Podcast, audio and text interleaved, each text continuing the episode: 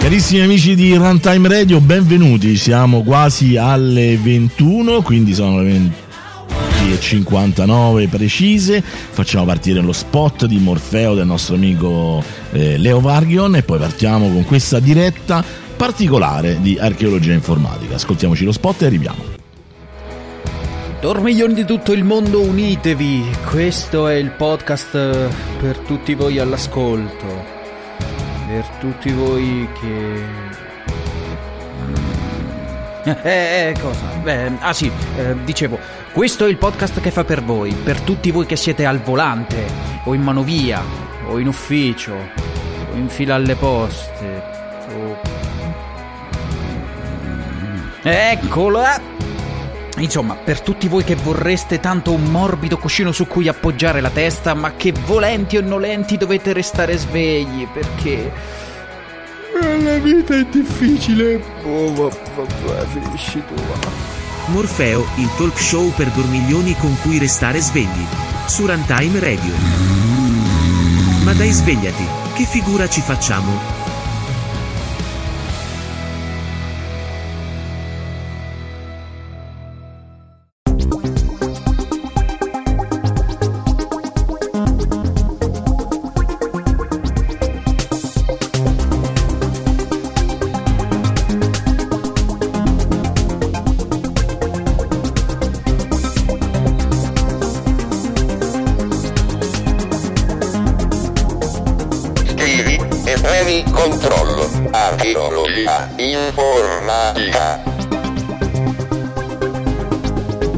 Che grande sigla, ragazzi! Che bellissima sigla questa di Davide Gatti. Che tra l'altro ci siamo sempre dimenticati di ringraziarlo perché, come sapete, con la nuova stagione di archeologia informatica abbiamo cercato di dare anche un po' di sprint nuovo. Insomma, cercare di dare. Eh, avete visto che l- la scritta IA è cambiata da verde a azzurrino. Ci sono state piccole modifichine stupide, anche un po' così. Però la sigla, la sigla è il sottofondo. Quindi quelli che erano gli assets musicali sono cambiati. Grazie a Davide Gatti che ce li ha fatti, ma intanto chi presento? Presento il mio compagnero che ultimamente si è fatto le puntate da solo, tra l'altro, perché per non dire no, non è vero che stai a dire, si è fatto le puntate da solo. Ciao Carlo. Ciao a tutti, ciao, ciao. Carlo Va bene, eccoci qua in questa bellissima live che come sai io sempre eh, ah, mi, hai costretto, ne, esatto. esatto. mi hai costretto nel tempo a fare le live che non mi piacevano, le puntate da solo che non mi piacevano, insomma st- ormai faccio... Le puntate da solo te le, le, sei, le, te le sei fatte da solo, per dire il vero. Però, eh, sì, però non le avevo mai fatte. Tant'è che, tant'è che, tu mi hai detto, ti ho fatto una sorpresa, pa, esatto. io subito l'ho pubblicata immediatamente, chiaramente. Insomma tutta, Comunque, tutta roba andiamo, andiamo, al tema della puntata odierna perché è sostanzioso esatto, non, esatto. non, indugiamo non in, indugiamo moltissimo questa puntata che si chiama computando analogicamente è una esatto. puntata esatto. che insomma è nata per vari risvolti però appunto c'è un perché di questa di, di, sì di, c'è un perché esatto. perché in realtà è che questa è una puntata che eh, eh, ho voluto molto e eh, come sai anche nel, nei tempi ne abbiamo parlato diverse volte, ma non eravamo mai eh, riusciti a farla per un motivo che adesso spiegherò. Adesso mh, mm, il, il, punto che di computer analogici, computer analogici, videogiochi analogici, ne abbiamo parlato moltissime volte, tantissime volte nelle nostre puntate precedenti, ma a livello di dire questo è un computer analogico, mm-hmm. questo è un videogioco analogico, così buttato. Anche su qualche, no? video, anche su qualche eh, video, no? Anche su qualche video, eccetera. Non ci siamo mai particolarmente soffermati, fermati, soffermati a spiegare ma che cos'è un computer analogico. In primis perché io stesso non avevo mai capito che cazzo fosse un computer analogico, perché me ne intendo molto di digitale, di computer digitali, sono nato col digitale, con i computer digitali, ma non sono un esperto di elettronica dal punto di vista proprio dell'elettronica di per sé stessa e ho sempre fatto fatica a capire cosa fosse un computer analogico. Mm, caso, caso, vuole che negli ultimi anni, facendo fiere con Retrocampus, eccetera, coinvolgendo gente, abbiamo trovato finalmente una persona che quando gli ho chiesto di spiegarmi cos'era un computer analogico è riuscito finalmente a farmi capire cosa fosse un computer analogico. E allora ho detto dobbiamo assolutamente fare una puntata in cui finalmente spieghiamo la differenza tra computer analogico, computer digitale, ma soprattutto anche citato molte volte videogioco analogico, videogioco digitale e qui ne scopriremo delle belle perché poi alla fine una volta capito come funziona il tutto vedrete ci sarà da divertirsi. Guarda, da quando, quando, hai detto eh, che ho, ho, ho incontrato una persona che mi ha spiegato mi è venuto in mente una persona. Poi quando tu hai detto finalmente mi ha fatto capire che cos'era, ho capito che non era la stessa persona. Perché ho pensato, ha incontrato Paganini. No, no, no, Paganini no, con Paganini non, non si arriva mai a, al quid. No, scherziamo, salutiamo sempre Stefano che eh, ci manca Stefano, ogni tanto si propone, scrive cose, adesso faccio e poi svanisce eh. come il gatto di Schroeder. Schrödinger. In realtà anche io ero eh. molto curioso di questa cosa perché appunto seguendo Carlo andando a fare video abbiamo fatto puntate abbiamo conosciuto gente che per me è una cosa anche più stimolante diciamo così usciva fuori questa questione del, del computer eh, analogico no? e io giustamente le domande, secondo me, se le pone chi non sa, cioè chi sa non se le pone, cioè lo sa che si pone a fare la domanda. Io non sapendo dico, ma che, che differenza ci può essere, insomma. E quindi è nata questa, questa puntata, giusto? Assolutamente. E chi è stato a spiegarmi, eh, a farmi capire cosa fosse un computer analogico? Un altro. non era Paganini. Eh, non era Paganini.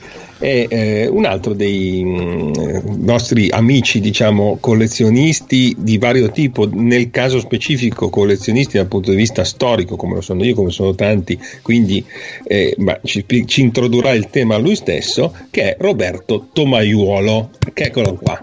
Ciao Roberto. Che ospite Ciao. qua da noi. Ciao, ciao, ciao, ciao Simone, ciao Carlo. Eh, sono emozionato, quindi credo che chiuderò qui il collegamento. Perché... ciao, ciao. arrivederci ovviamente, a tutti. Ovviamente non manca in questa puntata comunque il, il mio attuale compagno di, di, archeologia informatica che abbiamo già ringraziato per la sigla, eh, ovviamente Davide abbiamo Gatti. qui Davide Gatti, ovviamente. Ciao Davide. Ciao, buona serata a tutti. Anch'io che... sono qua stasera con grande curiosità. Esatto, che poi Davide nella chat di lavoro dice, vabbè ma in realtà io in questo caso proprio non, non, non c'entro più di tanto, però in realtà il computer analogico, essendo molto più vicino a, a, all'elettronica, agli amplificatori, alle cose insomma, che lui conosce, in linea di massima secondo me è, una, è un tema che, che, che, lo potrebbe divertire particolarmente. Di Roberto invece, invece diciamo che è apparso... Eh, in una gra- lunga intervista che abbiamo fatto ovviamente sul canale di archeologia informatica andate su youtube cercate archeologia informatica iscrivetevi e cliccate la campanella per rimanere sempre eh, aggiornati su tutti quanti su tutte quante le, le, gli aggiornamenti. C'è questa bellissima intervista. E in più poi ovviamente nell'ultimo incontro che abbiamo fatto a Bologna al Nerd Show eh, anche lì abbiamo cercato però purtroppo lì tecnicamente la cosa è venuta un po' meno bene ma grazie a Dio Roberto è intervenuto costruendo i, i i, subs, i sottotitoli praticamente in tre secondi netti. Eh, quindi lo ringraziamo anche perché non solo è sempre disponibile a spiegare, introdurci le cose, ma è anche tecnicamente sempre molto sul pezzo. Insomma. Ciao Roberto, quindi benvenuto. Grazie ragazzi, grazie a tutti e speriamo di essere all'altezza. Se no, io già anticipo che comunque poi ci sarà una puntata riparatoria di Carlo di 47 ore per correggere tutte le mie imprecisioni. una puntata a puntate. Guarda, io, io faccio subito la prima domanda, Roberto. No. Faccio subito la prima domanda, Roberto, che, che è una domanda abbastanza eh, anche semplice, nel senso giusto per rompere anche un po' il ghiaccio. Anche se io lo so perché in realtà già gliel'ho fatta questa domanda sul video e lui già un po' ci ha risposto. Eh, perché Roberto è nella, nel variegato mondo dei collezionisti è un collezionista un po' particolare.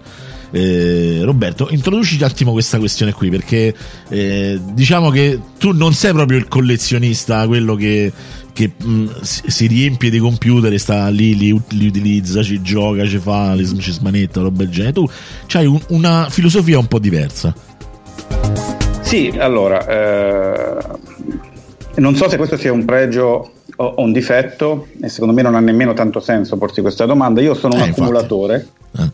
e lo sono sempre stato di, di, qualunque cosa e in particolare, quindi una cosa che mi interessa molto sono i computer, quelli storici, fondamentalmente anni 70 e 80 con rarissime eccezioni. Uno è proprio il computer analogico che è del 65 ad esempio e qualche piccolissimo sconfinamento negli anni 90, però il grosso sono appunto seconda metà degli anni 70 e prima metà dei, degli anni 80.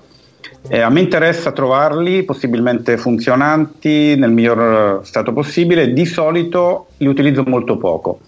Non dico che non li utilizzo mai, ma li utilizzo davvero poco perché ci tengo molto a preservarli funzionanti.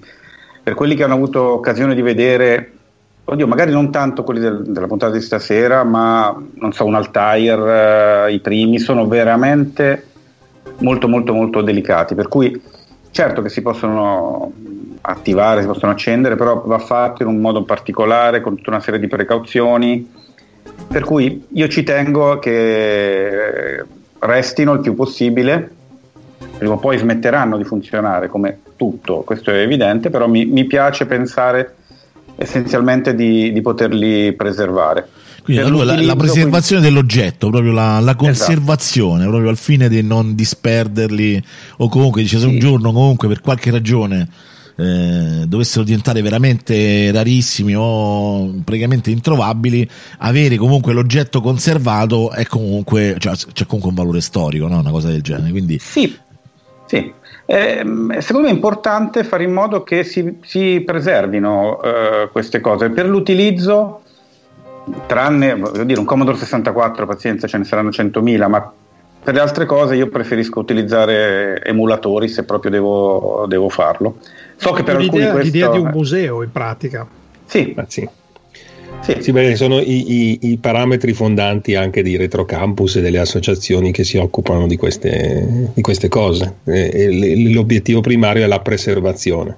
Preservazione e quindi conservazione e preservazione proprio per scopo divulgativo per far sì che non si perdano nel tempo. Sì, però c'è chi fa preservazione e ricerca e chi fa proprio, cioè come Roberto fa proprio preservazione pura, proprio Beh, fa anche ricerca lui di per se stesso, immagino. Sì, sì. Esistono sì, anche eh... musei dove tutti i computer che sono presenti sono attivi e funzionanti, per esempio, no? sempre costantemente accesi e quindi si preservano fino a un certo punto in realtà. Beh, nei musei non vengono accesi ormai, no, non sono accesi generalmente, quelli nei musei li trovi spenti nei musei? Eh, non so, ci sono certi musei che invece dicono che sono sempre lì operativi a disposizione del pubblico, che possono verificare, insomma, interagire con loro. Sì, ma dentro c'è, la, la, mm, no. c'è l'Arduino dentro, capito? C'è l'emulatore. Eh, sì, si usano emulatori. In quasi tutti i musei del mondo ah, si usano altri sistemi per far sperimentare. La, la, non, quando una macchina poi diventa veramente delicata, come ha giustamente detto Roberto, e, e preziosa, viene preservata nella maniera conservativa, cioè viene magari anche rinchiusa in una maniera eh, quasi come i quadri che non vedi l'originale che viene messo via e viene esposta una copia, la stessa cosa, il concetto è il medesimo. Bene, e io allora a questo punto inizierei col, col, primo punto, perché qui la discussione, ragazzi, poi diventa ciccia dopo fra un po', insomma, comincia a diventare anche complessa secondo me. Eh, la prima cosa, secondo me, il primo punto è, è, è fare proprio partire dal, sem- cioè dal semplice, partire dalle basi ossia la comprensione della definizione in sé, cioè del computer analogico, perché chiaramente abbiamo capito che c'è questa distinzione tra il digitale e l'analogico, il computer digitale, anche per chi non lo sa spiegare, bene o male si rende conto di che cos'è, perché è il computer per come noi della nostra generazione più o meno l'abbiamo conosciuto, no? Mentre il computer analogico è veramente un po' un terreno quasi inesplorato per molti di noi. Quindi vediamo la definizione del, del computer analogico. Secondo chi parte? Eh beh, Roberto. Roberto, mi pare giusto. Eh, certo.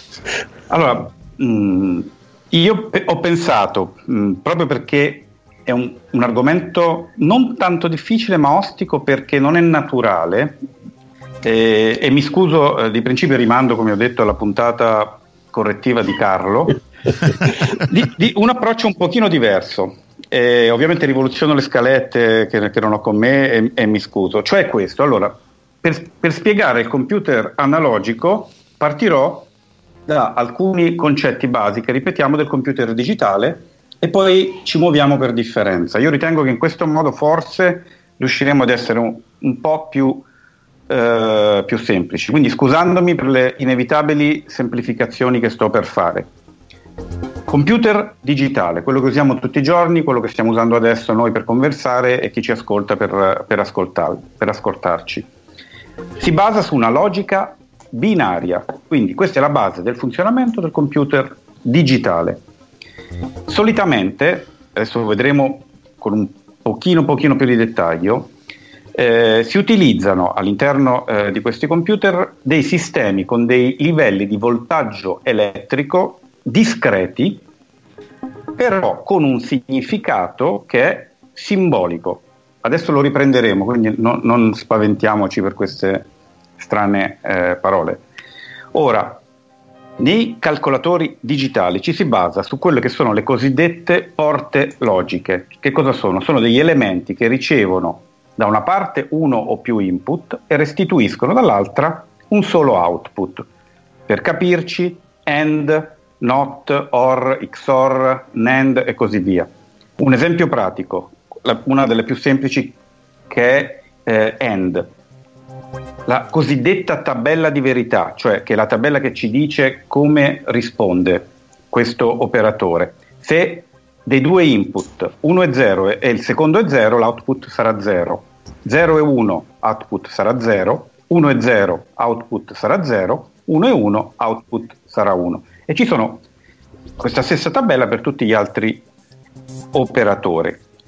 Ora, è possibile utilizzando tutti questi operatori, quindi con questa logica che stiamo vedendo adesso, eh, operare le operazioni che a noi servono, che a noi interessano, che il calcolatore deve eh, fare. Come vedete, queste sono delle operazioni simboliche per quanto a noi interessano. Noi parliamo di 0, parliamo di 1 e parliamo di una serie di operatori che manipolano in base all'input questi dati.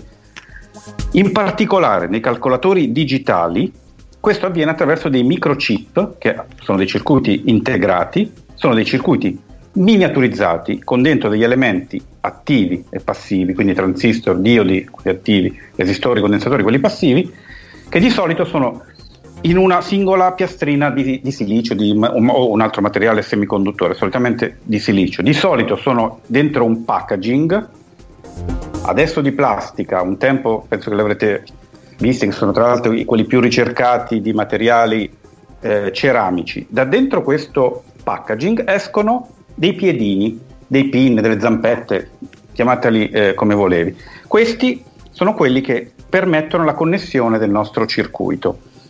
L'elettronica digitale di solito lavora in corrente continua a basso voltaggio. Cosa vuol dire? Che noi in questi piedini avremo solitamente o 5 volt o massa o, o 0.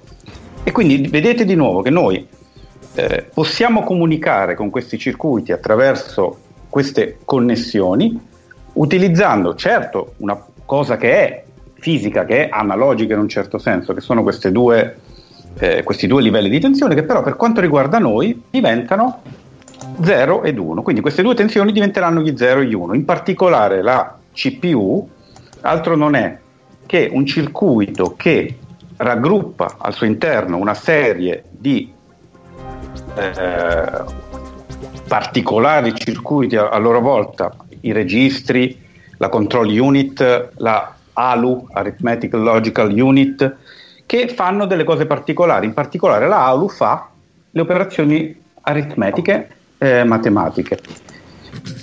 Un, concludo dicendo, se noi pensiamo in un ciclo elementare della CPU di un computer digitale, questo preleverà due operandi da registri, li manda alla ALU, che li elabora in qualche maniera e li rimanda indietro ad un registro. Detto tutto questo, che è, è una semplificazione immensa, ma è quello che ci interessa, traiamo delle conclusioni. Quindi la logica di funzionamento, come ho detto, è simbolica, 0 e 1 e ci sono gli operatori. Per quanto ci interessa, è del tutto irrilevante quello che c'è sotto il cofano del computer digitale. Ci interessa sì, magari sapere la velocità dello stesso, però dal momento che la logica è simbolica, noi non entreremo nel dettaglio del singolo computer e di come funziona. Inoltre, se programmata variano anche da computer a computer, quindi che variano da computer a computer, però se dobbiamo fare 2 più 2, è una cosa molto semplice, per quello che ci interessa adesso, non ci interessa più di tanto sapere in che modo funzionano i circuiti all'interno del calcolatore. E se è programmata correttamente, questa logica è esatta dipende semplicemente dal tempo a disposizione. Questo molto molto molto semplificando è la parte eh, digitale. Veniamo al computer analogico. parliamo di computer analogici elettronici perché esistono anche computer analogici meccanici o idraulici. Chiaramente noi ci riferiamo a quelli elettronici. Quindi non esiste più la logica binaria, non esistono gli 0 e gli 1. Il computer analogico Forse non esiste più, diciamo, non esiste ancora anche volendo. Perché... Non esiste ancora, sì. Non, non, parliamo, non, ne parliamo perché non esiste ancora. In realtà abbiamo invertito ovviamente la storia perché nascono prima i computer analogici e poi quelli digitali. Diciamo non c'è il concetto di 0-1, ecco. Non c'è il concetto di 0-1. Il computer analogico manipola le tensioni e le correnti, quindi i volt e gli ampere, il voltaggio e l'amperaggio detto in termini molto... e ne utilizza direttamente le quantità fisiche e non più in modo discreto. Esempio, vogliamo fare una somma. Con il computer digitale noi scriveremo un programma che in ultima analisi si trasformerà in una serie di 0 e di 1 che utilizzando i componenti di cui abbiamo parlato prima, attraverso una serie più o meno lunga di iterazioni, ci darà il risultato, sempre in forma di 0 ed 1, originariamente, che poi verrà convertito, nel nostro caso, nella, tradotto in base decimale e ci apparirà sul nostro monitor. Il computer analogico, invece, innanzitutto non si programma.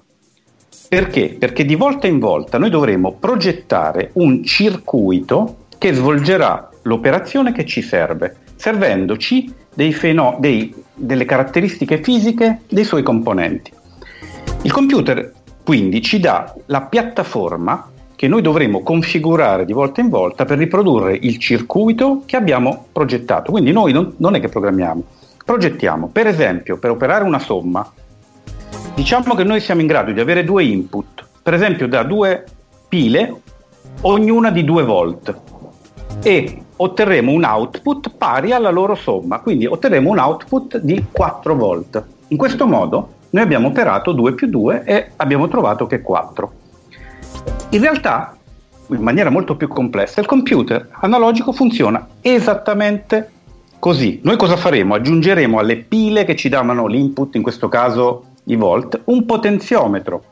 Così potremo variare, potremo mettere 1, 2, 3, 4 in maniera semplice, entro dei range di accettabilità della macchina, non possiamo bruciare la macchina, e gli output. In questo modo noi abbiamo creato una mini calcolatrice come ovvio, no? sommando queste due cose.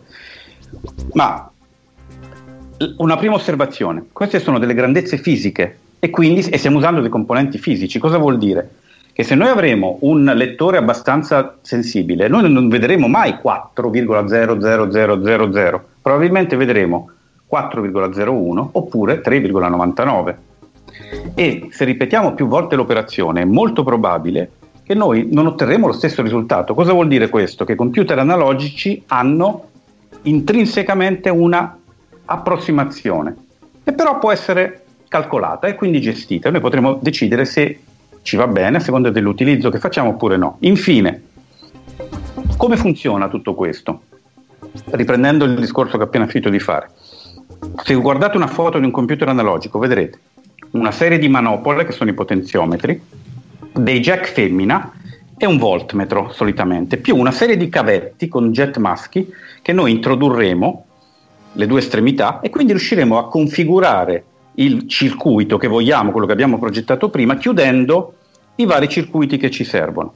Avremo un oscilloscopio solitamente come strumento di interfaccia eh, con l'utente. L'elemento chiave di un computer analogico è un componente particolare che si chiama amplificatore operazionale. Non è difficile. Che cos'è? È un, un amplificatore cosiddetto differenziale, ma lasciamo perdere. A volte all'inizio erano addirittura delle valvole, poi un, un transistor che prende di solito due input e dà un, out, un output, quindi due ingressi e una sola uscita. Questo amplificatore operazionale, che era prima una valvola, può sommare, sottrarre quindi moltiplicare, dividere, derivare, integrare e comparare, che sono un, fare una serie enorme di cose. Quindi noi abbiamo, cap- spero, capito come configurando il circuito, utilizzando una serie di questi amplificatori operazionali, modificando queste grandezze in termini di voltaggio, in termini di amperaggio, quindi di tensione e di corrente, settiamo il nostro circuito, questi amplificatori manipolano queste grandezze fisiche e noi vediamo il risultato attraverso ad esempio un oscilloscopio, ma può anche essere il voltmetro o un plotter, quelli che si usano eh, per, AutoCAD, per AutoCAD. Quindi, quali sono questa volta i risultati? Noi non abbiamo più una logica simbolica come ce l'abbiamo nella, eh, nel caso del digitale e abbiamo introdotto un errore che è eh, congenito con questo tipo di eh, calcolatori. Questo come piccolissima introduzione. Sì, che poi io mi ricordo appunto quando ne abbiamo parlato presentando, mi, è rimasta un po' impressa questa cosa, il computer analogico non si programma, si configura a seconda delle situazioni. Carlo, ha spiegato benissimo. Esatto, stavo dicendo, è incredibile, è incredibile. Basta, basta, basta, basta. Esatto, mi ero preso un sacco di punti di note, ma me le ha tutte seccate. ma d'altronde era anche per questo che, che abbiamo chiamato Roberto Domaiuolo. Esatto, per però allora guarda, posso, perché... posso, appro- posso, approfittare un secondo? C'è una domanda. Certo. Non lo so, adesso giustamente l'utente Enrico si pone il, il fatto se la domanda ha senso o no, però eh, ha fatto una domanda, io ve la faccio. Ma i computer quantistici sono digitali o analogici, dato che non c'è l'1 e lo 0? sono quantistici, è un'altra cosa ancora. Esatto, quindi, lì ce la faremo un'altra. È, te- esatto, è, una, è, una, terza classe, quindi è una no, terza classe. Se no, posso, sono, sono digitali multistato, al posto che avere 1-0 hanno più livelli hanno 1, 2, 3, 4, 5, 6. È complicato anche in questo Ma Vabbè, è, non, è, non, è, questa la puntata, magari, però ecco. Comunque la domanda no. è pertinente. Eh, se ne parla di. adesso non è questa la puntata, si sta parlando di. Com- I computer analogici hanno una particolarità. Eh, ci arriveremo adesso, mm, ma faccio solamente un piccolissimo inciso perché so che adesso Carlo ci parlerà della storia che è, è importante per molto tempo si sono utilizzati e sono esistiti sia i computer analogici che i computer digitali, semplicemente che i computer analogici erano molto più potenti perché il calcolo che potevano fare computer, i primi computer digitali era molto ridotto. Quindi utilizzano due logiche diverse e la domanda che ha fatto il nostro amico in realtà è pertinente perché si sta pensando di eh, creare delle componenti ibride in cui esi- può esistere ancora, può tornare la, la, logica che si utilizzava nei computer analogici, alcuni pensano anche nei computer quantistici. Però non vorrei spingermi troppo oltre anche perché è molto complesso e non sarei nemmeno in grado poi di, di, mm. di spiegare. Ok, sì, no, poi...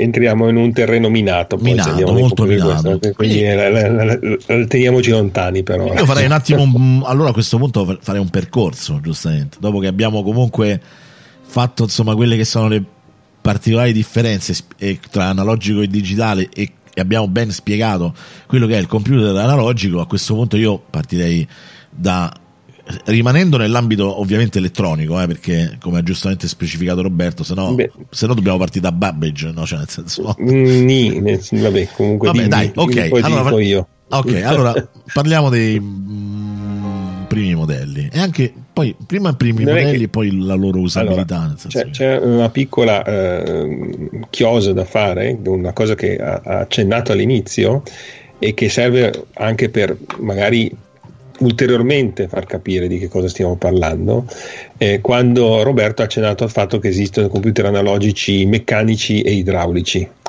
Perché appunto dobbiamo eh, considerare il fatto che noi li chiamiamo computer hm, analogici mm-hmm. e come ha detto giustamente Roberto hanno coesistito perché sono quasi contemporanei i computer, quelli che noi chiamiamo computer elettronici analogici ai computer digitali, ok?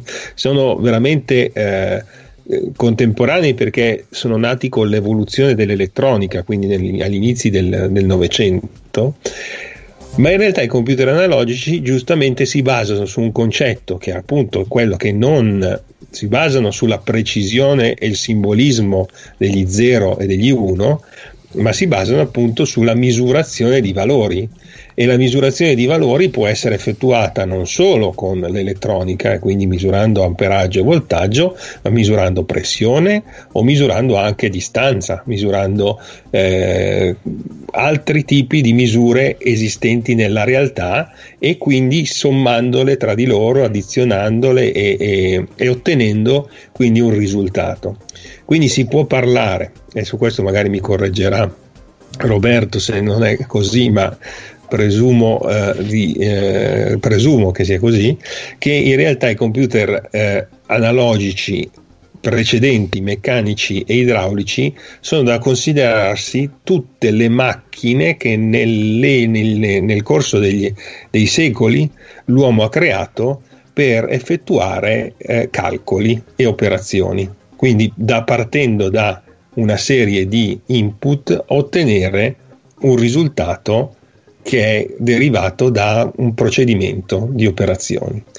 È per questo che si considera eh, come precursori dei computer analogici appunto il già citato meccanismo di Antichitera, no? il famoso insieme di ingranaggi eccetera che misurava eh, durante il periodo ellenistico greco il, le, le, le, le, orbite dei pianeti, le rivoluzioni de, del, della Luna e, e, e, delle costellazioni. E eh, come questo anche per esempio tutti gli strumenti come anche i, il calcolo, il regolo, il, eh, le, non me ne vengono altri in questo momento, ma ce ne sono tantissimi di strumenti che negli anni, nei secoli sono stati utilizzati, funzionanti in maniera meccanica o funzionanti in maniera idraulica, che permettessero di risolvere delle operazioni, quindi dei, dei calcoli, delle, delle, dei problemi. Un pallottoliere che poi lo configuriamo non è automatico. Sì, da, facciamo, automatico giusto, per, giusto per, per fare eh, sempre un po', un po di marketing. Se andate sul canale di archeologia videoludica su YouTube, c'è una playlist che si chiama Antropologia informatica. Era un progetto che abbiamo provato, diciamo, non ha funzionato eh, e siamo convinti che forse in un contesto come il nostro canale non funzionerebbe questa cosa e l'abbiamo interrotta. Però ci sono alcuni spunti anche lì, insomma, se vi interessa andate a vedere. Insomma, sono, erano fatti pure bene i video. Scusa, e... Quindi ritornando quindi a questo, il, anche le calcolatrici meccaniche, i calcolatori meccanici potrebbero essere considerati dei computer analogici, in teoria. Roberto, cosa ne dici? Sono d'accordo, assolutamente. Sono tipi di computer analogici. Diciamo che il computer analogico elettronico o, mh, il, ha sfondato per il motivo principale e poi vedremo quanto ha sfondato, perché non sono convinto che molti se ne rendano conto, lo vedremo dopo, perché? Semplicemente perché è più economico, quindi mh, laddove si vogliono fare delle simulazioni, tu hai parlato appunto di regolo, di, di altri strumenti, si può tranquillamente simulare una tubazione con dentro dell'acqua senza mettere la tubazione dell'acqua perché ovviamente è molto più facile un piccolo filo elettrico eh, un amplificatore che costruire un, una vera e propria tubazione, sebbene in scala, e testarla. Però hai perfettamente ragione, quelli sono assolutamente computer analogici, certo. E nell'ambito dei computer analogici elettronici il primo grande utilizzo fu nell'ambito bellico. Infatti il primo ambito in cui mi ricordo di aver sentito parlare e visto che eh, si parlava di computer analogici era nel calcolo delle traiettorie balistiche sì, se sì, non sì. mi ricordo male. Era, eh, eh, io mi ero preso un appunto che eh, era stato costruito eh, un computer analogico nel, eh, nel 1912. Hm?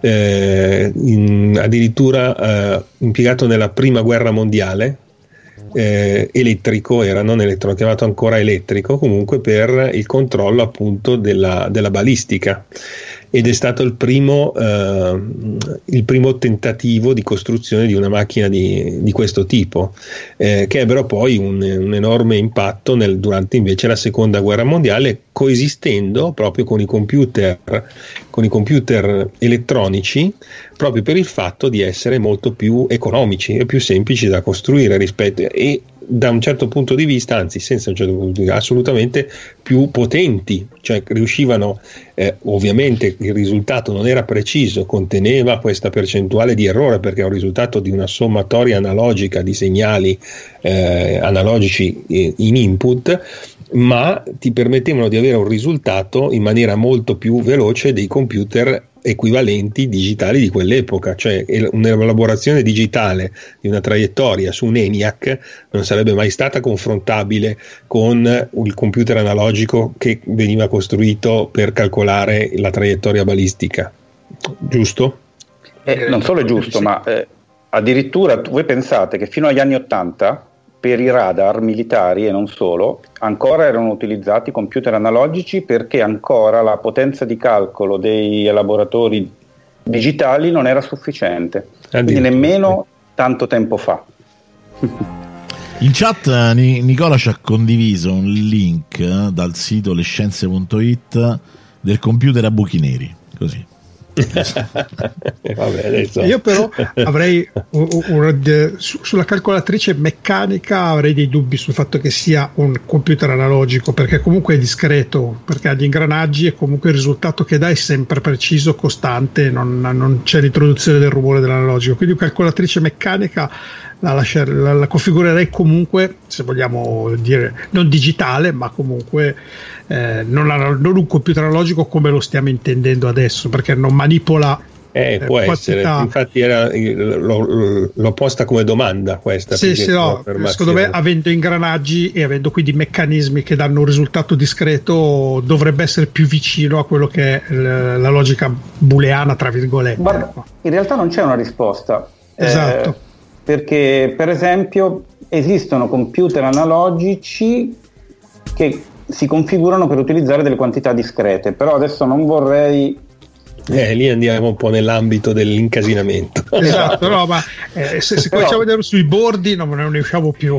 Esatto. No, anche perché, anche perché purtroppo poi essendo, cioè, magari poi, eh, allora se si trovano degli elementi da approfondire, poi si possono fare delle cose mirate, anche perché essendo comunque un podcast, cioè, eh, anche se noi una volta facevamo delle cose che duravano due o tre ore, insomma, oggi non siamo più abituati a una cosa del genere. Io ritornerei ai, ai modelli. Chi è che vuole fare un po' un percorso di storia da questo punto di vista? Carlo? Beh, io li ho segnati i modelli, però uh, ovviamente non ho approfondito più di tanto la questione. Vabbè, poi, poi detto, verrai corretto questa volta, verrai corretto. Tu, insomma, eh, sì, sì, la vita, no, è così, quando... funziona così. Eh, non cioè. credo proprio, vai Carlo. Io ci voglio essere. ci Infatti allora, in chat, dopo, primo, dopo, quello primo... detto, dopo, quello che ha detto Carlo prima, in chat qualcuno ha scritto basta, chiudiamo runtime. Cioè, sì. Il primo che mi sono segnato era della Royal Navy che eh, nel 1902 si chiamava Dumaresque eh, che viene indicato appunto come eh, computer analogico che eh, veniva utilizzato per il controllo dei movimenti della, della nave, eh, delle navi, quindi era montato sulle navi della Royal Navy e eh, esistono numerose versioni, dicono, di questo Dumaresque che fu utilizzato sulle, sulla, su queste imbarcazioni della Royal Navy, ma come ho detto do, non, non, vi so dire esattamente per che cosa fossero utilizzati, non è chiaro, almeno non l'ho capito, anche perché non mi intendo né di computer analogici e neanche di, eh, eh, come si dice, di, eh, di, guerra, di macchine da guerra, dove sicuramente eh, Roberto è più esperto anche perché non, non, abbiamo detto una cosa, Roberto arriva da un percorso, scusami, Roberto, tu sei dell'esercito italiano, sei stato... Eh, Ero un ingegnere dell'aeronautica militare. Ero ingegnere, ecco, quindi giusto per ah, dire da dove arriva. Vedi? Ecco perché. c'è, c'è, un perché. Insomma, Però certo, diciamo, l'aeronautica non è, la mani- non è, la marina, ma insomma... no, ma, uh, no, no, tu vuoi farmi uccidere dai miei ex colleghi? No, l'aeronautica non è la marina. No, non deve esserlo. Oh, sento come quasi un, un... è sceso il silenzio su questa cosa esatto, non possono eh. Uno, devo, devo eh, essere politicamente dire, corretto non so, tipo carabinieri e poliziotti eh, esatto, esatto. Eh, tipo Brescia Bergamo cose così Vabbè. Amiga, allora.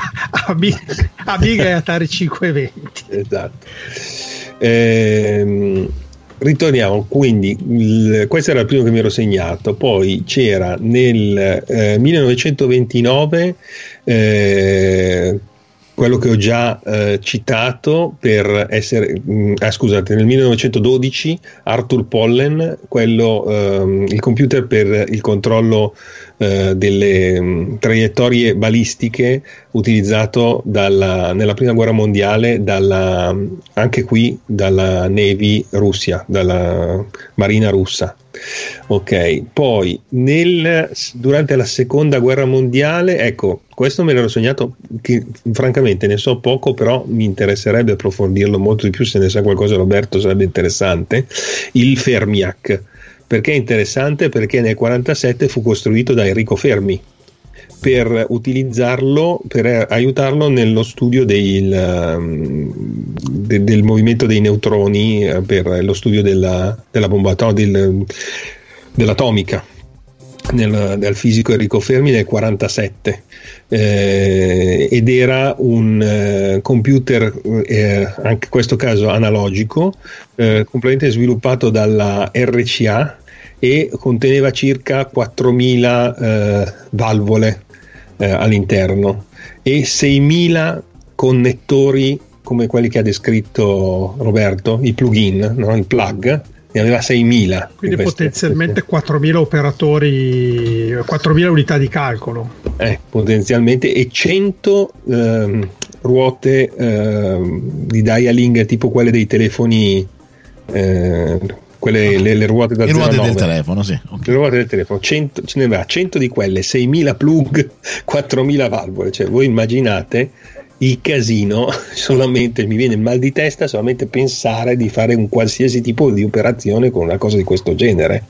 cioè, sì, senza contare che ti facevi idea. un setup e ti serviva per fare quel calcolo. Se dovevi fare un nuovo calcolo, dovevi tirare fuori tutti questi cavetti, ricollegarli in un modo diverso e configurare lo strumento, chiamiamolo così, il computer, per eseguire quello specifico calcolo. Quindi la programmazione, mettiamola così, era eh, come inserire questi cavetti che collegavano questi elementi di calcolo fra di loro. Ed era, cioè, lo facevi, la facevi così la programmazione in realtà. E, e, infatti era quello che non avevo mai capito come funziona. Francamente, eh, anche adesso, se mi chiedeste di fare, anche se mi è chiara la logica che ci sta dietro in questo momento, non avrei idea di come configurare. Non lo sapresti fare, diciamo, non lo no, sapresti. assolutamente eh, vabbè, no, vabbè. Ma, neanche. Cioè, forse robe, eh, visto io, che arriviamo... io intanto mi sto affacciando per vedere se c'è il meteorite perché non aspettate. Che cos'è? No, volevo vedere se c'era l'asteroide. No, mi ha tutto a posto. Ah, la, il, forse Roberto lo sa perché lui a casa, a, a casa sì, e poi l'ha portato in fiera quando l'abbiamo mostrato, quando abbiamo fatto l'esposizione con Retrocampus al, poco prima del Covid è stato, giusto sì, Roberto? Sì, a Bologna, Bologna sì, sì, non Bologna. poco prima, in realtà eh, cioè, stavamo eh, proprio entrando. Esatto, stavamo esatto. entrando. E l'EATIC, le, non lo so pronunciare, HatKit AC1 quello della, del 1960. Vabbè, dillo in italiano, eh, cioè non c'è bisogno di. Sì, sì, ho portato lo HitKit EC1, diciamo esatto. l'italiano. ecco, bravo, esatto. Che nel, nel manuale. Il problema non è l'ECO e sì, ma è HateKit, che è il problema da pronunciare.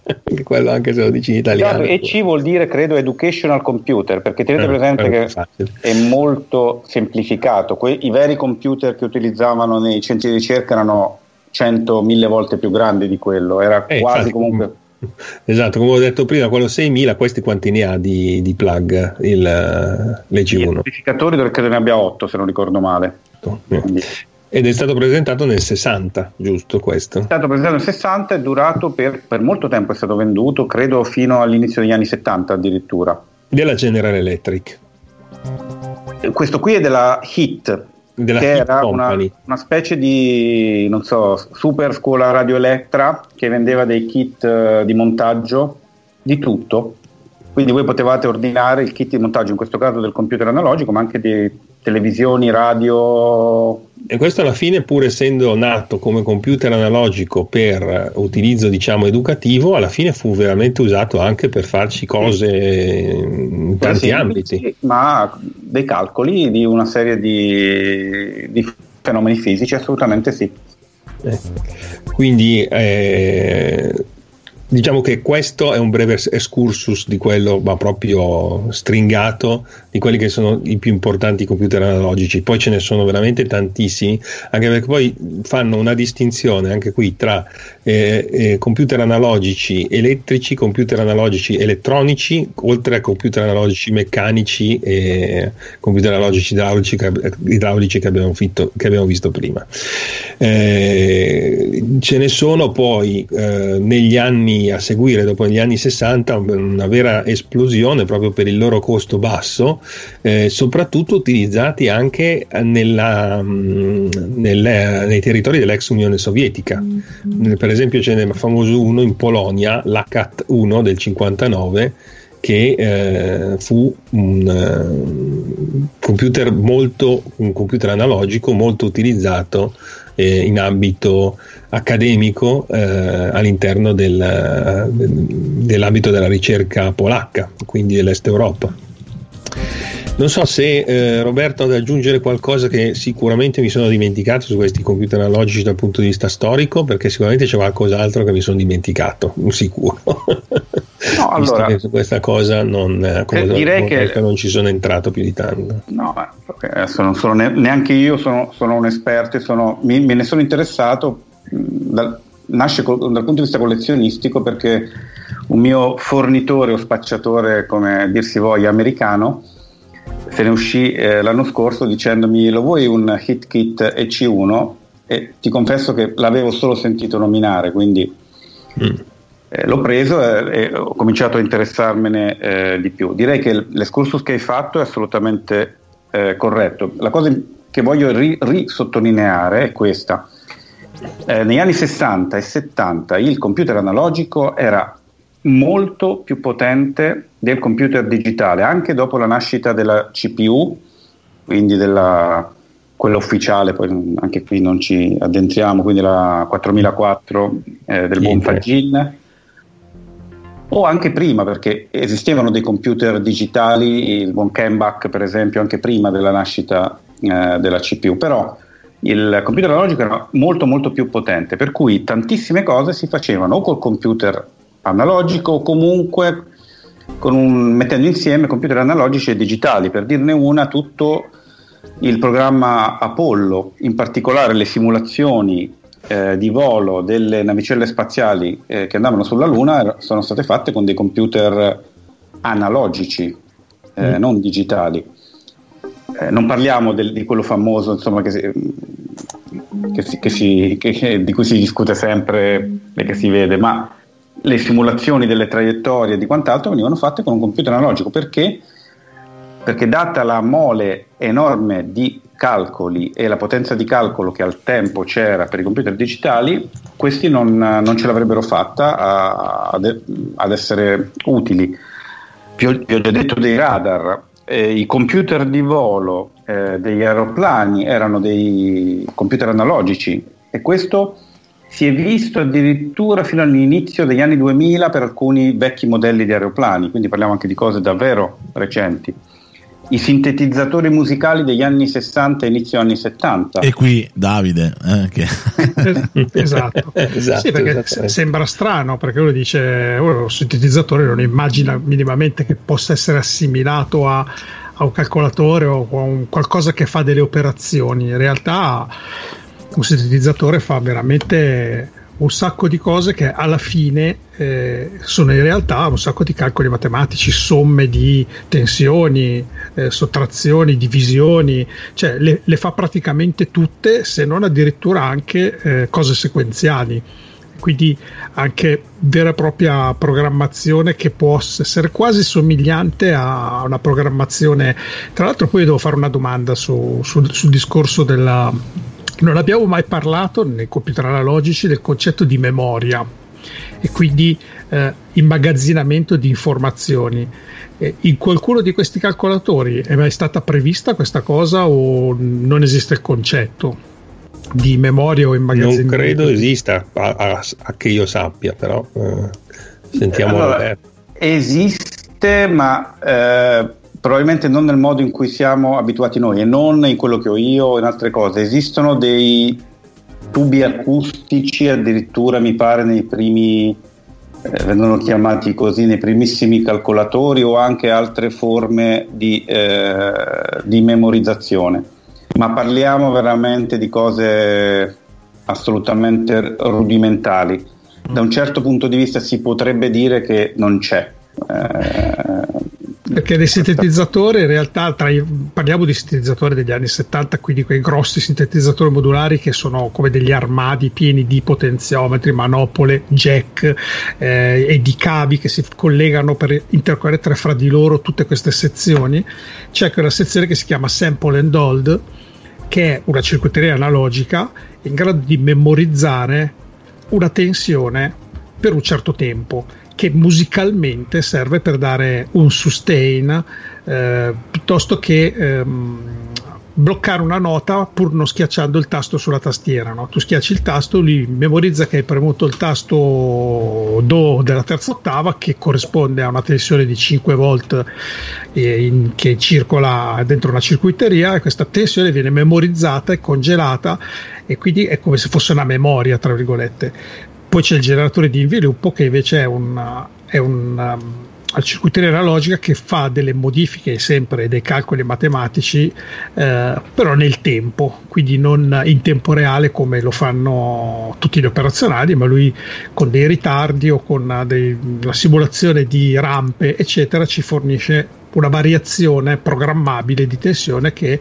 poi a, per, si manifesta in una sonorità, in un suono, in una inviluppo di un suono certo. piuttosto che di un filtro. Però anche questa è una sorta, chiamiamola di memoria dinamica, sì. discreta. No, sì, sì una, un eh, registro vorremmo chiamarlo, comunque è un tipo di memoria, certo. Sì, sì, non discreto, volevo dire continuo, insomma, a variazione continua che si imposta attraverso dei potenziometri con quale programmi queste, queste variazioni. ma vedi, questo è proprio il caso che dice, può essere discreta e analogica, Va bene, eh, sì. però non, voglio, non, complichiamoci perché ci siamo dati il... Io comunque fino a quando non abbiamo parlato di questo episodio non avevo mai associato o quantomeno non avevo mai pensato a un sintetizzatore analogico di quegli anni eh, che poi tra l'altro sono ritornati moltissimo adesso e adesso vanno tantissimo questi qua, questi sintetizzatori eh, di questo genere, stanno ritornando molto di moda e li stanno riproponendo e ricostruendo, mantenendo però l'elettronica dell'epoca, perché adesso è troppo facile farli. Ma, la... Dammi un, un, nome famoso di uno di quello che magari si sente. Vabbè, Moog. Moog, eh, infatti, molto, lo, lo senti, è... quando, quando, senti parlano di Moog, ah, il Moog aveva dei suoni. Allora, oggi ovviamente chi, chi riesce a ottenere un Moog vero eh, fa, eh, fa, fa, fa, bingo perché ormai non se ne trovano proprio più. La Moog però adesso è risuscitata, era un'azienda che era morta con l'avvento del digitale, ma adesso che questo fenomeno si è accentuato e tutti vogliono la, la roba del passato, la Moog è rinata e sta rifacendo i prodotti che faceva negli anni 70 con la componentistica quanto più ci riescono, con la componentistica degli anni 70 o comunque di quel tipo e la gente paga fior di 4 quattrini pur di avere il, non quello digitale. Cioè deve essere per forza quello analogico con detto i transistor con dentro e non voglio vedere un circuito integrato neanche a pagarlo se no oppure e relè, relè, può darsi che qualcuno ce ne sia, ma lì si può giustificare. Qua, qua questa la capiscono in pochi. Eh, vabbè, questa è una cosa internos. Però, però lì ci sta, eh, vabbè, come, come, dico sempre, è sull'Enterprise che si ferma sospesa per aria per la rottura di un relè che mi girano un po' e mi girano. Eh. Infatti poi sono spariti i relè, eh, dopo ci sono. Ah no, no, mi sa che anche con Picard qualche relè ogni tanto. No, no, io altro che ce n'è, sì, ce n'è sì, con Picard, a tonnellate di relè che, che si rompono e si ferma tutto il mondo, cacchio, per un relè, ma va, ma il relè. Vabbè, poi bisogna vedere se la versione americana era uguale, però mi sa di sì. Sì, sì, sì, sì. sì. Vabbè, ma ma sai perché? Perché relè è una parola talmente allora di, di elettronica c'è chi le conosce, c'è chi non sa niente. Chi non sa niente, la parola relè suona di elettronico, suona di qualcosa. Sì, ma negli anni 70 sta cosa. Esatto, cioè. ma, anche, esatto. ma anche adesso, anche adesso chi, quello che è ignaro quando sente fusibile, relè, eh, collegamento, circuito. A meno che, sai, nel XXIII secolo il relè è un'altra cosa, cioè lo, lo chiamano relè, ma è un'altra cosa. Cioè, un'altra posso, cosa, posso giustificarlo così, no? È vero pure sì, che sì, l'Enterprise della serie classica è altro che il computer analogico, cioè nel senso a, loro vanno con i pezzettini di plastica colorati. Esatto. però, ogni tanto, però, ogni tanto, parlava. Eh. E poi sono tutti accessibili da tutte le parti, li prendi, li giri, li capovolgi e, e risolve tutti i problemi. I problemi, eh, vabbè. No, ragazzi, infatti una volta sarebbe figo fare una puntata, scusa Carlo, fa, sarebbe fare prendere eh, 5, da, da 5 o 10 eh, elementi eh, di computer eh, del, del, dei telefilm e della, dei film di fantascienza degli anni 60 e 70 riportarli in trasmissione e cercare di capire quanto realmente sarebbe stato realistico che facessero le cose che facevano, cioè cercando magari di eh, non lo so, cercando di, di, di, di, smontarli un pochino, anche ironicamente, cioè nel senso non è che chiaro che se lo, non è che uno lo fa con con la cattiveria o con la serietà, lo fa per insomma far vedere perché insomma quelli immaginavano che il computer faceva quella cosa, al massimo poteva fare quest'altra, insomma, sarebbe carino da fare come... Sì, beh, c'è sempre da pensare appunto che loro devono fare un film che devono vedere tutti e tutti più o meno devono comprendere che stiamo facendo una cosa eh, potente, eh, particolare, c'è chi lo capisce con un oggetto colorato, c'è chi lo capisce con il tecnicismo e c'è chi lo capisce vedendo una forma specifica, insomma, quindi loro diciamo, c'è un po' di scenografia eccetera. Eh, sui film ne avevamo parlato tanto di computer che sono lì. Sì, però non, non, abbiamo, non abbiamo, mai approfondito poi la cosa, cioè, abbiamo sempre parlato generalmente. Senti, sì. ma qui questi modelli sono. Perché poi dopo ci sono le console e i videogiochi, eh, quindi. Eh, appunto, era quello che stavo per dire. Andiamo, andiamo, che c'è la ciccia. allora, c'è la parte interessante. Eh. questo concetto. Eh, perché penso, oltre a computer analogico e computer digitale, mm, cosa che abbiamo visto e al almeno spero eh, siamo riusciti a far capire ai più eh, qual è la differenza, eh, sentiamo spesso citare il fatto eh, ma questa è una vecchia console, è una console analogica. Hm? Ne abbiamo parlato brevemente oggi e c'è una bella sorpresa, tra virgolette, da andare a scoprire, perché effettivamente eh, le console analogiche, cioè i videogiochi analogici, in realtà, a quanto sembrerebbe, ce n'è stato solo uno di videogioco analogico a memoria, almeno a ricordarsi, videogioco elettronico analogico. E qual è Roberto? Ovviamente. Attento, dillo eh, piano, dillo piano. Dillo molto piano. Tennis for Two, che ha l'output su quello che è il dispositivo in assoluto preferito da Simone Pizzi, che quindi ci dirai tu qual è, immagino spiegandocene il funzionamento sì, ovviamente. sì, tra, l'altro, che, tra, l'altro questa qua poi è una leggenda metropolitana perché io non ne ho mai io personalmente di oscilloscopi non ne ho mai proprio parlato cioè non si, non, allora, no, diciamo però non si sa perché questa cosa è ricaduta su di me io ti ho conosciuto per l'oscilloscopio sì ma, non, ma non, ne ho mai parlato io dell'oscilloscopio io ho sempre detto allora c'è l'oscilloscopio chi ce lo racconta? E ogni volta c'era qualcuno che lo raccontava male quindi, cioè, esatto, quindi però questa cosa è ricaduta su tentativo ricordo che di suo tentativo. For Two è un computer analogico con un output su un oscilloscopio, niente di più, niente di meno. Erano perché il, l'inventore di Tennis for Two lavorava al Jet, eh, come si chiamava l'azienda, adesso non mi ricordo più bene, comunque un'azienda che produceva computer analogici per il calcolo balistico. Era per questo che poi fecero Tennis for Two, utilizzando proprio il calcolo balistico per calcolare la traiettoria della pallina da sì, tennis. Però io a questo punto c'è una domanda in merito, perché scusate, ma il primo Pong, che fondamentalmente non, non c'era eh. il codice dentro, cioè nel senso era esatto, comunque elettronico, cioè, quindi in teoria era analogico anche quello. Sì, eh, era fatta col circuito no, analogica. No, non è analogico però. Però, però no. non è un computer analogico. Vabbè, spiegatela, invece di no, spiegate perché so, no, però eh. venivano no, utilizzati parti analogiche. il nome per realizzare comunque delle funzioni allora, siamo, logiche. Iniziamo eh, appunto, come dice Roberto, mettiamo un attimo i puntini su lì, perché dopo che eh, di Tennis for Two tutti si ricordano della Brown Box di eh, Bayer, che sì. è quella che poi diede alla luce la Magnavox, la prima console eh, di videogiochi della storia del 1972 e spesso appunto si parla di questa console come console analogica. In realtà non è cons- il, il, tennis, il, il, pong, i programmi, i giochi che, che vengono li, generati di sopra non sono generati con quella che è la classica costruzione di un computer analogico, come è invece Tennis for Two, quindi input analogico che, de- che, che dà un output analogico, eh, in questo caso risultante su una, un disegno su uno oscilloscopio.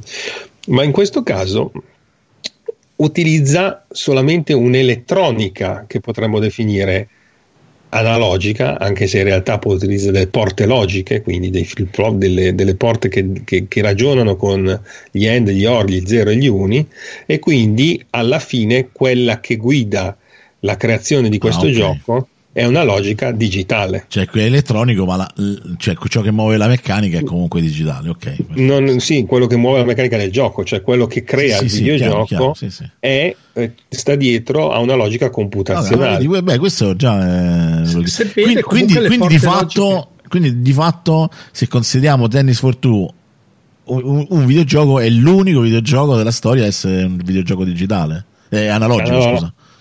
Per quello che ne sappiamo adesso, sì. Sì, okay.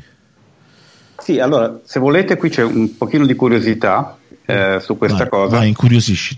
Incurio- vi incuriosisco. Allora, eh, abbiamo parlato del Magnavox, quindi della Brown Box e Odyssey, che chiaramente è la prima console di, di videogiochi, quella eh, io tra l'altro ce l'ho assolutamente orripilante, ingiocabile a mio avviso, però da, da, dalla grandissima importanza storica. Non so se l'avete vista, è quella eh, scatolotta bianca che praticamente ha un solo gioco, perché sebbene sembra che ne ha più di uno, ne ha uno solo, ha delle carte che si inseriscono, che però non sono cartucce gioco come alcuni credono, in realtà è una configurazione, tornando al discorso che abbiamo fatto prima, che viene inserita, praticamente sono dei jumper che cambiano, quindi molto poco alcune cose al suo interno. Alcuni credono, credevano o credono appunto che questa sia una eh, console analogica e l'hanno chiesto a Ralph Baer. Ralph Baer, è un'intervista che troverete se fate un po' di ricerca in rete. Ah, metteremo il link nell'episodio. E metteremo senz'altro eh, il link. Risponde quindi alla domanda: ma è una eh, console analogica? La risposta è no. Eh, la, è vero che la circuiteria è stata fatta di componenti, di componenti discreti, ma ci sono porte, flip-flop, and, or, eccetera, eccetera. Quindi questi sono a tutti gli effetti circuiti digitali. Eh, la gente pensa che la componentistica discreta sia strettamente analogica. Questo non ha senso. Sto citando uh, Bayer. Certo che abbiamo utilizzato circuiti digitali negli anni 40 e negli anni 50 negli anni 60 delle schede di plugin con anche solamente due flip flop erano mm, una configurazione tipica. Quindi lui ci dice da un lato che a tutti gli effetti la Magnavox Odyssey era una uh, console digitale, solo i controlli erano probabilmente gestiti in maniera analogica. Il motivo per cui il mito di, della Odyssey è stato quello di una console analogica è perché ci fu una causa in tribunale contro la Magnavox da parte della Bally Mid- Midway e di altri. Allora, per difendersi, eh, la Magnavox sostenne in tribunale che quella era una console analogica. Quindi, per differenziarla da quella degli altri concorrenti, all'epoca era normalissimo riempirsi di cause fra mh, tutte le varie case produttrici. Quindi in questa causa Magnavox si difese dicendo che la nostra è una console analogica, non c'entra niente con uh, le console digitali, fatte, eh, con, con, non, non, le console, con le strumentazioni digitali fatte da altri, però questo era essenzialmente un, un escamotage eh, legale, appunto. Esatto, legale. E infine eh, lo stesso Bayer dice, guardate che negli anni 60 eh, e 70 i computer analogici costavano 10.000 dollari o anche di più. Per, perciò dimenticatevi dei computer analogici come un, un, metodo per giocare dei videogame. Poteva succedere solo in un contesto di demo o in, eh, in, un, uh, in, un, in un, laboratorio di sviluppo. Certo. Come, come ad esempio appunto, il caso di Tennis for Two, esattamente. Che fu usato come dimostrativo in una fiera proprio per dimostrare le capacità dei computer analogici che producevano in questa azienda. Esatto. esatto.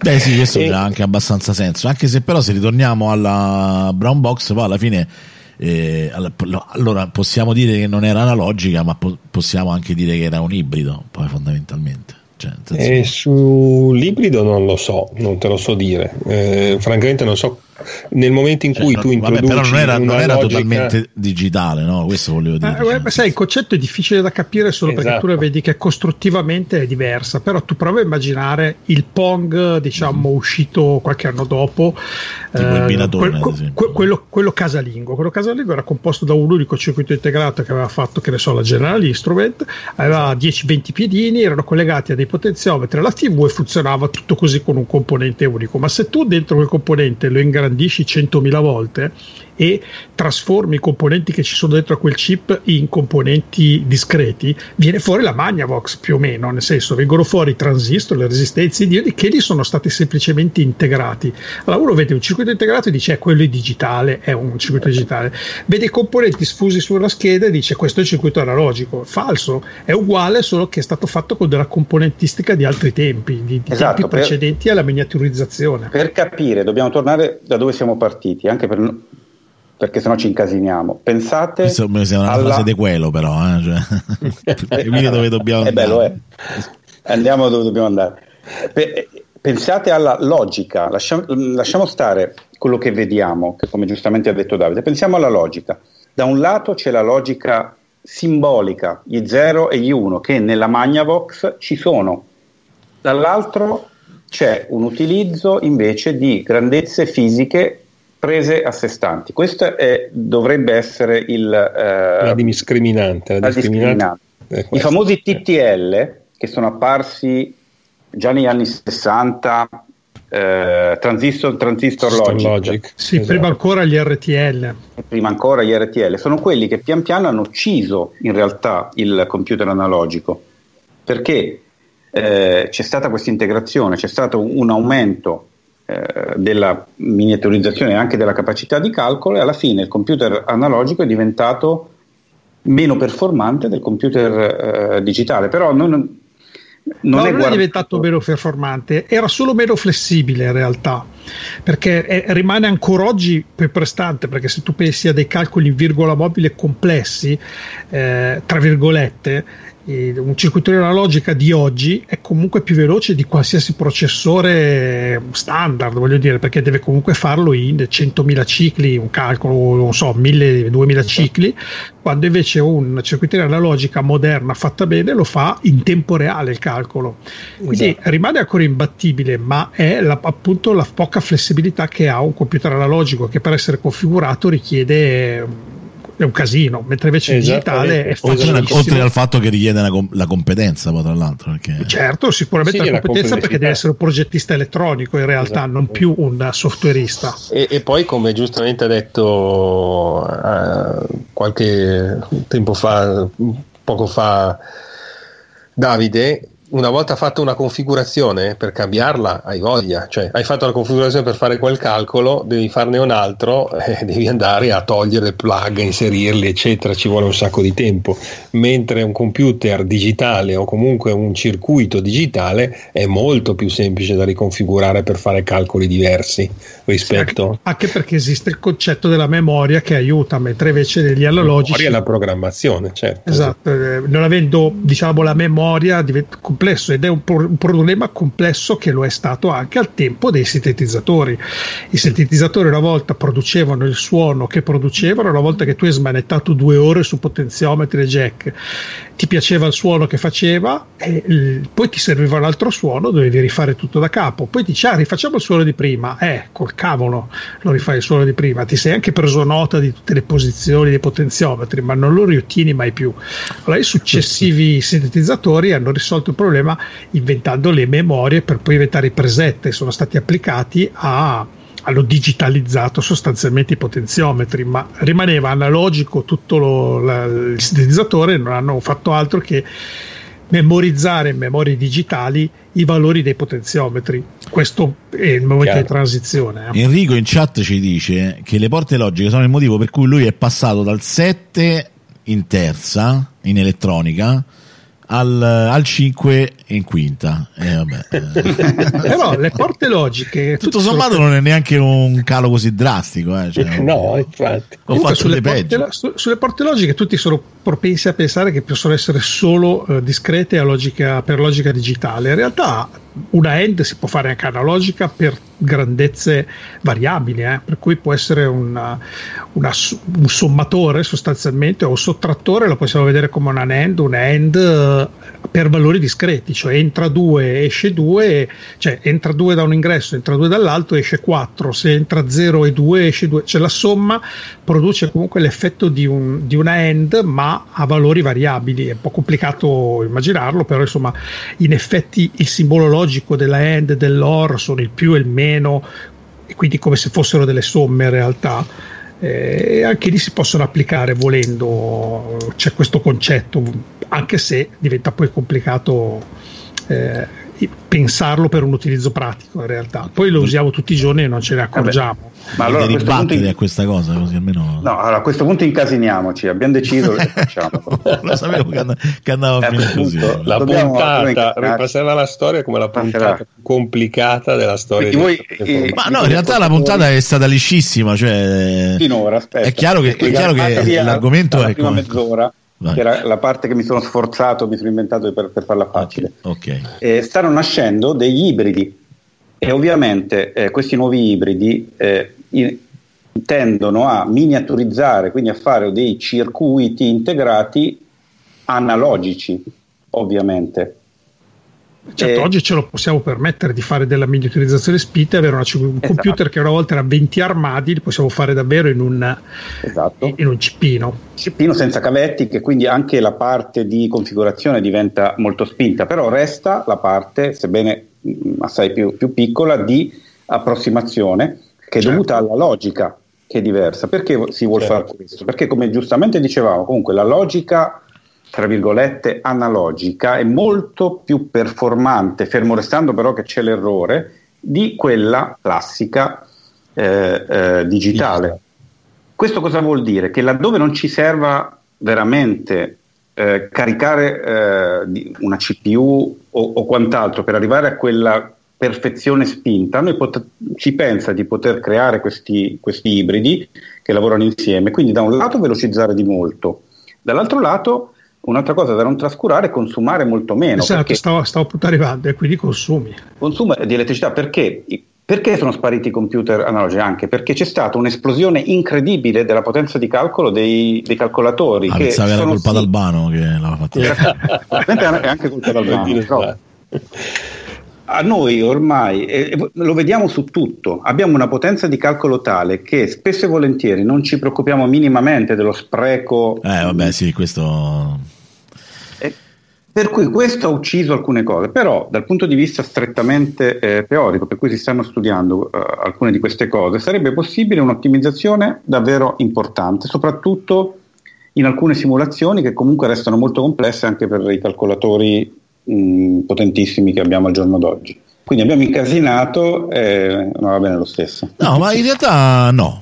Cioè, no, no, no, no, no, sì, no guarda, ci sta, ci sta. Mi, la lampadina incasinamento mi si sarebbe già accesa perché io eh, poi dopo un po' non capisco più niente. Un'unità di calcolo esterna che ti calcola logaritmi, antilogaritmi, derivate, integrali, complessi in tempo reale senza cicli di clock. Non esiste più il concetto di ciclo di clock. Io ti do i segnali di ingresso e tu mi dai già il risultato in uscita e una combinazione complessa di tutti questi circuiti che fanno logaritmi uno dietro l'altro più integrali più farlo a livello software comporterebbe migliaia di cicli di macchina col consumo di corrente relativo, questo invece con pochissimi microampere, nanoampere in tempo reale ti dà questa misura. Certo, magari introducendo una percentuale di errore, ma potremmo considerarlo in alcuni calcoli dove questa può essere tralasciata. Eh, esatto, ovviamente. esattamente, quindi tu sei consapevole del tipo di errore, sai che fino alla quarta cifra, quinta cifra della virgola, dopo la virgola i numeri sono oh, casuali,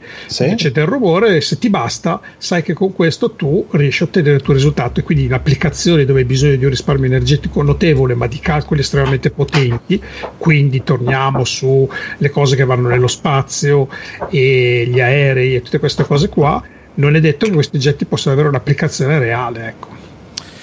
Prima di rimanendo un attimo un po', cioè cercando di riportare invece la puntata a quello che era un po' insomma, diciamo il percorso che c'eravamo pre, preimpostati. Diciamo, prima che il computer analogico. Il preset.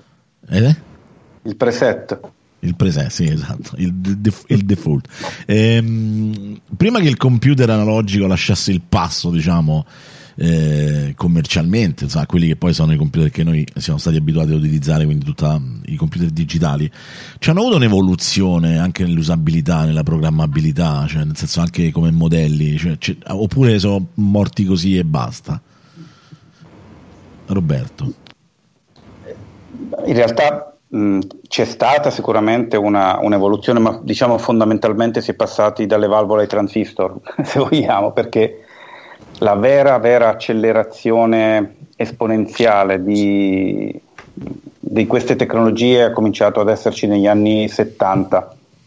Eh, a, a noi sembra davvero difficile vedere un mondo dove le cose più o meno rimanevano quasi stabili, il progresso tecnologico era relativamente eh, lento, però negli anni 60, 50 e 60 questa era la, la realtà negli anni 70 si è cominciato davvero a vedere eh, un'immensa innovazione rapidissima, la famosa legge di Moore, voglio dire, sì. quant'altro. Eh, per cui ti ripeto, cosa mi, l'unica cosa che mi viene da pensare è l'arrivo dei transistor, se, se vogliamo. Il resto probabilmente cambiava abbastanza poco sarà migliorata sì. l'affidabilità in base all'esperienza. Sono certo. nati i circuiti integrati operazionali che prendono il nome appunto da, da questa funzionalità e quindi diciamo che anche questa, questo, questi circuiti integrati che sono stati fondamentali per lo sviluppo dell'elettronica sono nati comunque col concetto eh, collegati in qualche modo al computer analogico visto che si chiamano appunto amplificatori operazionali. Poi dopo ovviamente hanno trovato un campo d'applicazione a tutti i livelli esistenti del pianeta dove c'è un segnale analogico, c'è praticamente un operazionale che poi svolge effettivamente operazioni, tra l'altro. Certo.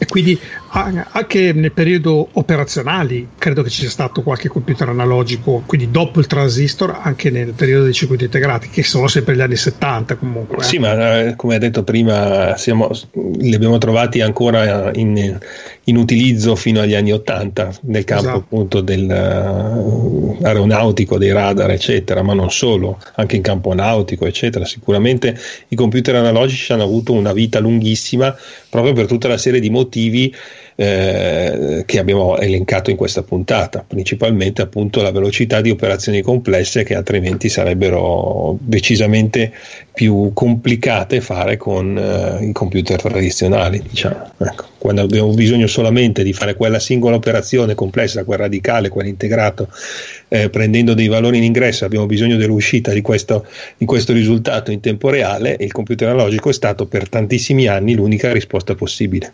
Il computer quantico? il computer quantico ci porterà magari a visitare le, alt- le dimensioni parallele. Non lo sappiamo. ok, è bellissimo. Pensavo ci porterà nel fantastico mondo della Marvel. Quindi, vabbè. Pensavo allora. che avesse un output in cibo.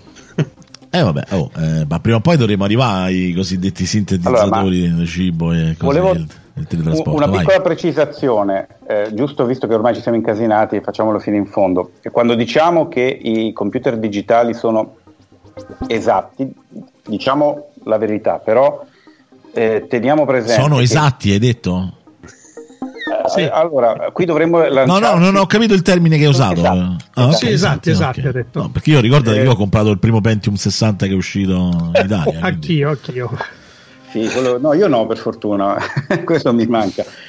E, e, però, eh, senza entrare, perché vedi, questa puntata si chiama Computando analogicamente. Abbiamo parlato di analogicamente, dovremmo parlare di computando, però ci porterebbe eh, altre 12 puntate che farà Carlo come abbiamo detto prima. Sempre io a farle non ho capito. Però che, in video sul canale YouTube dai, che, che, adesso quando ci serve ti chiamiamo quindi esatto, non ti esatto, ma cazzi tuoi come si dice dalle parti nostre però non è del tutto vero. Allora esiste un errore anche nella logica digitale semplicemente che è l'errore cosiddetto di quantizzazione cioè eh, è un errore diverso da quello che eh, c'è nella, nella parte eh, analogica, cioè che avviene nel momento in cui noi andiamo a eh, generare eh, l'input che eh, diamo al calcolatore. Adesso senza lanciarci...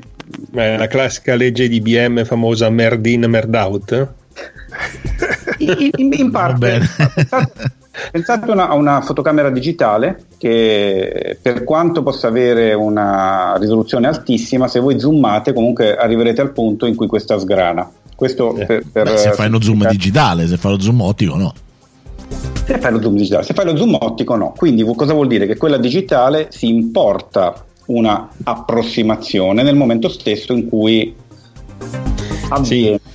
Sì, ma qui in questo caso più che di errore appunto parlerei di approssimazione, cioè il segnale digitale, l'elaborazione digitale è approssimativa per definizione perché è una digitalizzazione eh, di un qualcosa ma questo lo dicevamo pure con, con la pellicola la, la, pellicola in teoria voglio dire, eh, non, non, non, ci può avere i limiti che c'è il digitale, in teoria, no? a livello anche di definizione. Beh, ni, nel senso teoria, che la, in, eh, in, in, pratica la pellicola è il limite della sua composizione chimica, eh vabbè, sì, certo, gli ISO, no, però, eccetera, okay. cambiano la, la, a seconda della grana. La famosa grana sono i pixel della pellicola. Sì, però il digitale ci ha messo vent'anni per arrivare al livello ah, di certo, dettaglio della quello pellicola. Sì, quello, quello però è un'altra cosa. Certo. Comunque io non, non, lo vorrei, questo proprio in questo momento non volevo aprire questo capitolo perché sembra no, un po' ZX Spectrum 64 io sono analogico, tu sei digitale, eh, sbagliava lui ma sbagliavo pure io. Ma, no, ma serviva comunque per far capire il concetto, le differenze le, e i più, i più, e meno delle due, delle no, due no, tecnologie. No, sì, sì, è chiaro, è chiaro, però vabbè, cioè, nel senso, senza poi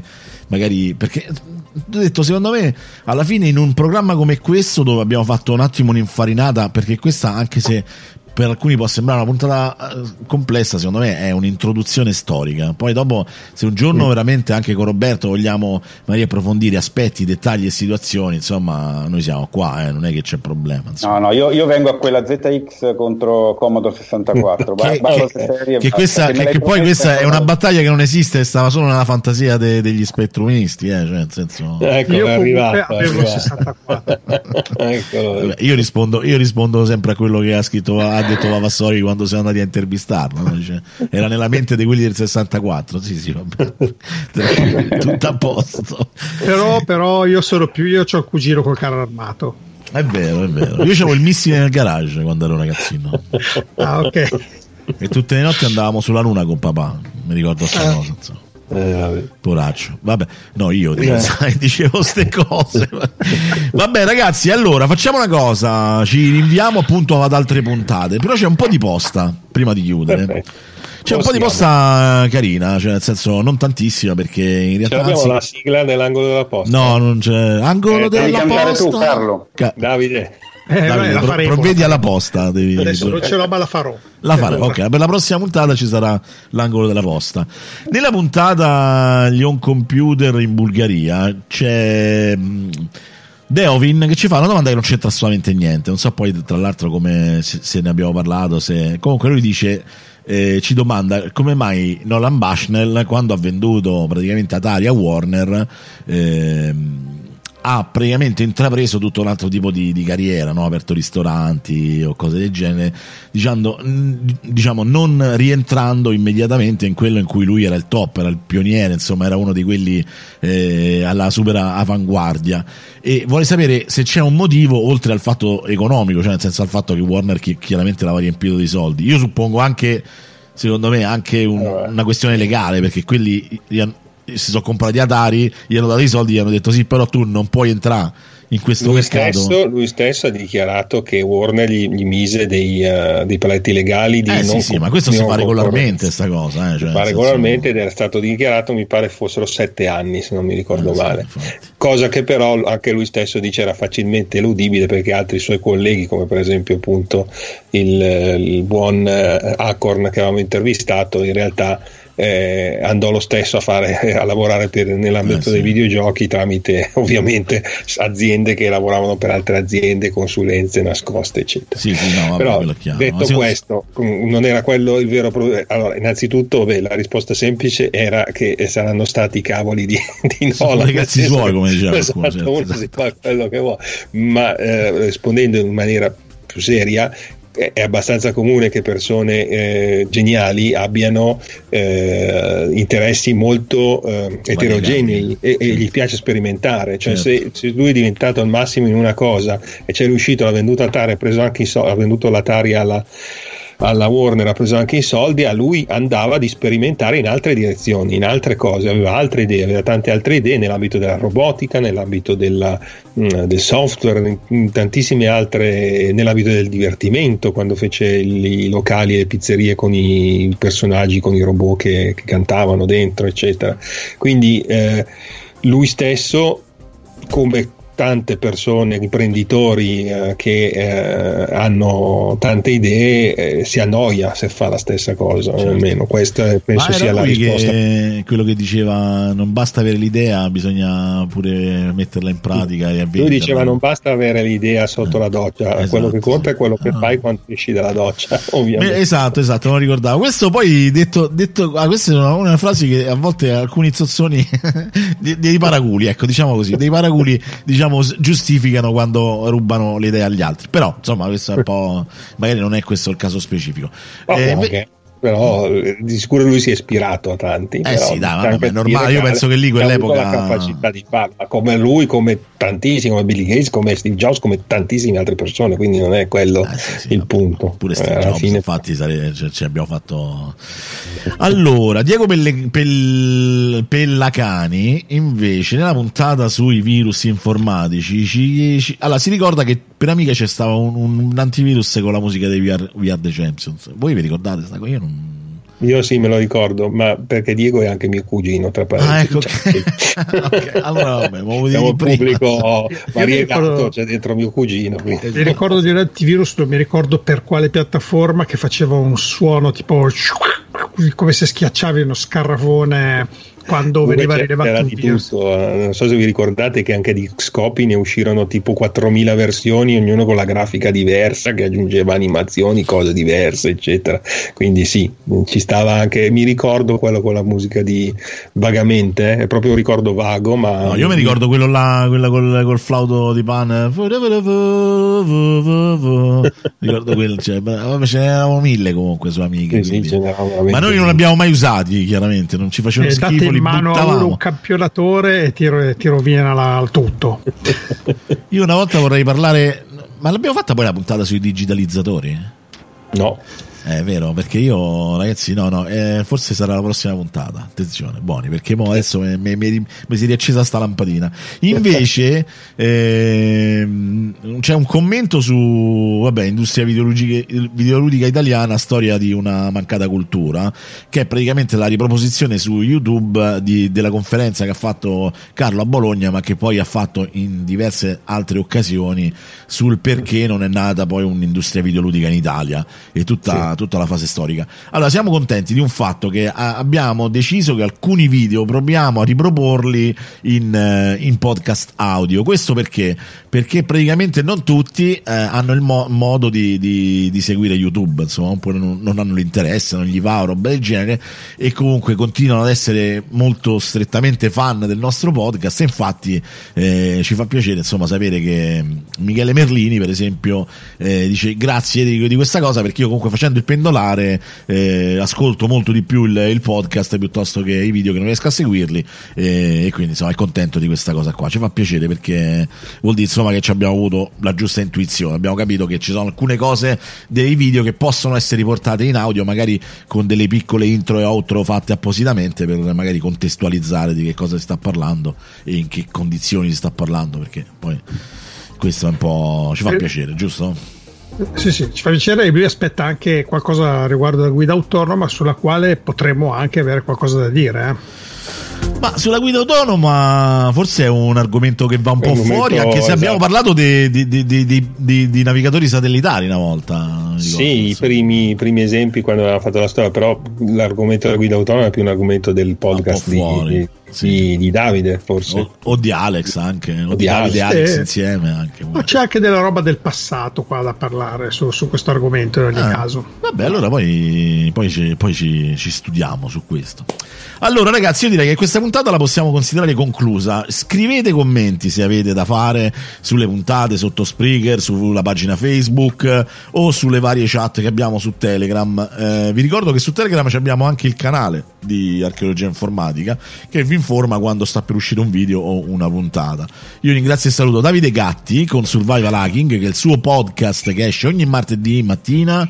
Eh, sempre su Spreaker, Runtime Radio, insomma, tra i nostri progetti. E ogni mercoledì alle 14 esce un nuovo video sempre a tema survival hacking però in video dove c'è eh, Davide che smonta cose costruisce cose assembla cose fa cose fa cose smanetta smanetta esatto. fa, di, fa, e disfa esatto, es- esatto e pulisce la punta del saldatore con le dita e quella esatto. è una cosa che è acceso però il saldatore eh? certo eh, non fatelo a casa queste cose insomma no, comunque volevo solo giusto aggiungere velocemente che eh, con l'episodio che avete sentito ieri di survival hacking si chiude la sesta stagione e quindi ci sarà un una piccolissima Piccola pausa, pausa e poi si riprende. Però i video vanno avanti e poi ci saranno anche degli episodi speciali e comunque in pratica siamo sempre qua. Ecco. Eh sì, stiamo sempre qui a sbatterci. Invece eh, saluto e ringrazio Roberto Domaiuolo che come content creator non lo so, cioè nel senso non so cosa...